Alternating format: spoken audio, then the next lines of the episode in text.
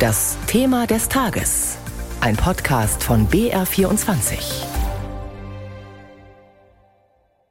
Zweieinhalb Jahre ist die Pleite des Finanzkonzerns Wirecard aus Aschheim bei München mittlerweile her. Nun beginnt die juristische Aufarbeitung eines der größten Finanzskandale der deutschen Geschichte. Angeklagt sind der frühere Wirecard-Chef Markus Braun und zwei weitere Ex-Manager. Sie sollen unter anderem Banken und Anleger getäuscht und Bilanzen gefälscht haben.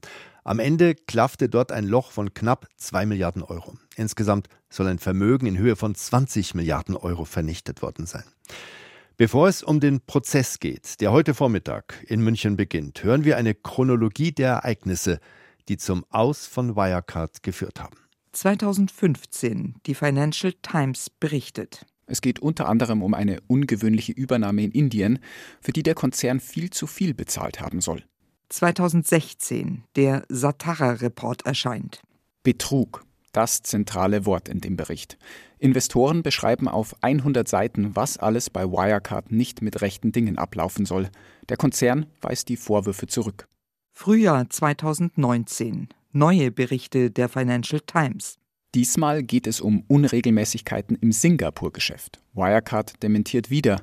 Die Finanzaufsicht BaFin verbietet Leerverkäufe von Wirecard-Aktien. Ein einmaliger Vorgang. April 2020. Sonderprüfung durch KPMG. Nach Monaten erscheint endlich der Bericht der Wirtschaftsprüfer von KPMG und lässt viele Fragen offen. Wirecard interpretiert ihn trotzdem als Befreiungsschlag.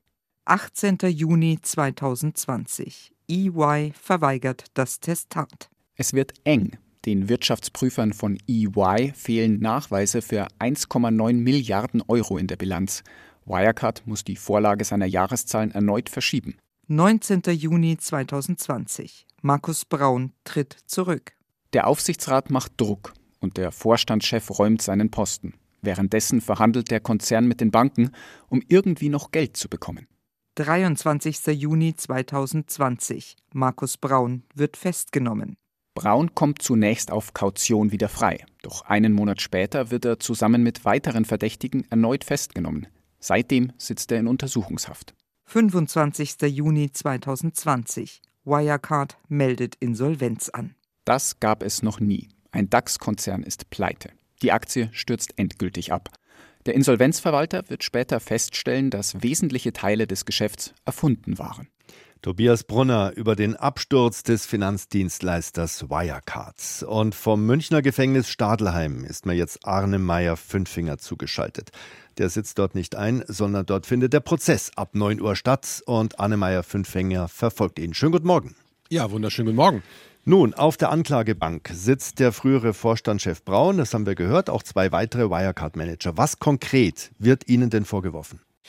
Also die Staatsanwaltschaft München I hat lange ermittelt und ist zu dem Schluss gekommen, dass nach ihrer Überzeugung Wirecard für die Geschäftsjahre 2015 bis 2018 falsche Bilanzen vorgelegt hat und dass man damit dann Investoren, Banken, Anleger eben getäuscht hat. Und äh, daraus resultieren dann die Tatvorwürfe, die die Staatsanwaltschaft erhoben hat in der Anklage, die sie im März 2022 dann vorgelegt hat. Unrichtige Darstellung, also mit Blick auf die Bilanzen, die Marktmanipulation, die Untreue und der gewerbsmäßige Bandenbetrug. Schwerwiegende Vorwürfe also, die die Staatsanwaltschaft München erhebt gegen Markus Braun, den früheren CEO, gegen Oliver Bellenhaus, der Ex-Geschäftsführer einer Wirecard-Tochterfirma in Dubai und dann gegen den Ex-Chefbuchhalter von Wirecard. Also drei Angeklagte, über die ab heute hier verhandelt wird. Dieser Ex-Chef Markus Braun, der hat ja im Untersuchungsausschuss des Bundestages zu diesem Fall Wirecard geschwiegen. Gibt es denn Anzeichen, dass er jetzt vor Gericht auspackt?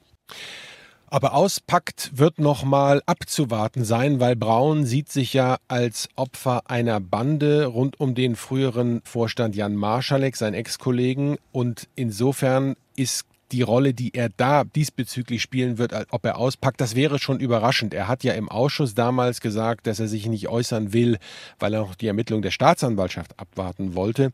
Er wird definitiv Stellung nehmen zu dem Prozess respektive zu der Anklage und den Vorwürfen, die man ihm macht. Aber ob er auspackt, das mhm. würde mich schon sehr überraschen. Das würde auch seiner bisherigen Strategie widersprechen. Jetzt haben Sie schon diese Schlüsselfigur Jan Maschalek angesprochen. Der ist Programmierer, IT-Experte, ein enger Vertrauter von Braun und irgendwie auch ein Phantom, denn der ist ja verschwunden. Da hat es geheißen, zunächst er könnte auf den Philippinen sein, dann hieß es in Moskau. Weiß man da eigentlich was Konkretes?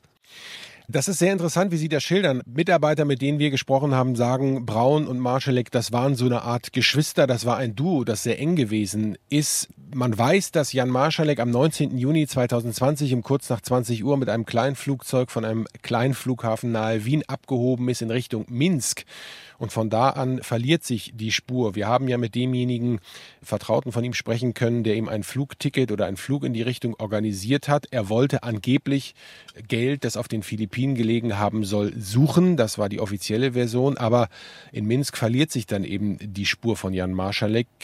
Hiesige Behörden, die vermuten ihn in Russland. Die Staatsanwaltschaft hat ja auch äh, vor Monaten in Richtung russischer Behörden ein Auslieferungsersuchen gestellt, weil er eben dort sein soll. Allerdings allerdings bis heute ohne Erfolg. Also ganz richtig, wie Sie sagen, das Phantom, wie es Phantome eben so an sich haben, ist nach wie vor untergetaucht. Und ob er jemals wieder auftaucht, Fragezeichen.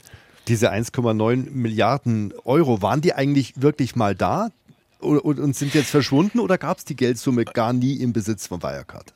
Das ist eine Frage, da hängt es davon ab, wen Sie fragen. Markus Braun ist der Meinung, diese 1,9 Milliarden Euro, die aus diesem Drittpartnergeschäft im Ausland stammen sollen, die hat es wirklich gegeben, weil dieses Drittpartnergeschäft existiert hat. Oliver Bellenhaus wiederum, der ja als Kronzeuge der Staatsanwaltschaft aufgetreten ist und als Kronzeuge gilt, der hat zu Protokoll gegeben, diese 1,9 Milliarden, dieses Drittpartnergeschäft hat es nie gegeben. Das ist auch das Ermittlungsergebnis der Staatsanwaltschaft und das hat auch der Insolvenzverwalter Michael Jaffe in seinen Berichten zu Protokoll Protokoll gegeben. Also das ist eine Frage, die ist strittig, die wird ganz entscheidend sein für dieses Verfahren. Ich persönlich bin nach unseren Recherchen zu dem Schluss gekommen und bin der Meinung, dieses Geld hat nie existiert. Also diese 1,9 Milliarden Euro sind genauso weg oder genauso mhm. verschwunden wie bis heute Jan Marschalek. Jetzt haben ja bis vor einigen Jahren viele tausend Kleinanleger noch an Wirecard geglaubt und dem Unternehmen auch Geld gegeben.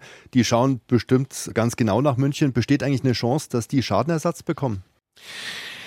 Das ist fraglich, das wird auch hier äh, nicht verhandelt werden und spielt hier im Prinzip auch äh, keine Rolle. Es geht mhm. bei diesem Verfahren einzig und allein um die mutmaßliche Verantwortung der drei Angeklagten und ihre Rolle innerhalb dieses Skandals. Natürlich wird das am Rande möglicherweise eine Rolle spielen, aber die Frage wird in anderen Punkten geklärt oder in anderen Verfahren geklärt. Es gibt ja ein Kapitalmusterverfahren, wo das eine Rolle spielen könnte. Da geht es aber eher in Richtung, welche Verantwortung trägt der Wirtschaftsprüfer EY, der ja diese Wirecard-Bilanzen äh, lange abgezeichnet hat. Also die Anleger werden sicherlich interessiert darauf gucken, was bei diesem Prozess passiert, aber wirklich handfest Handfestes für Sie wird es aus diesem mhm. Verfahren nicht geben. Kurze Abschlussfrage. Wie lange meinen Sie dauert der Prozess und würden Sie schon eine Prognose wagen, ob man Markus Braun verurteilen wird? Also man kann allerdings schon anhand der Terminfolge sehen, dieser Prozess wird mindestens dauern bis Anfang 2024. Also 100 Prozesstage sind ja angesetzt und die Organisation ist schon so weit, dass man sagt, naja, ab Januar 2024 könnten wir auch noch Termine festlegen. Also so lange wird es dauern wie heißt es so schön, vor Gericht und auf hoher See. Ich wage da wirklich keine Prognose, weil es entscheidend davon mhm. abhängt, wie das Verfahren verläuft. Ich habe, was den Blick in die Glaskugel angeht, sehe ich sehr viel Trübes. Ich bin mal sehr gespannt, wie sich Markus Braun verteidigen wird. Ich habe gewisse Zweifel, dass er, so wie er es behauptet, nichts davon gewusst haben will, aber eine Prognose wage ich da nicht. Vielen Dank für Ihre Informationen und Einschätzungen. Unser Korrespondent Arne Meyer Fünfinger war das in unserem B24-Thema des Tages.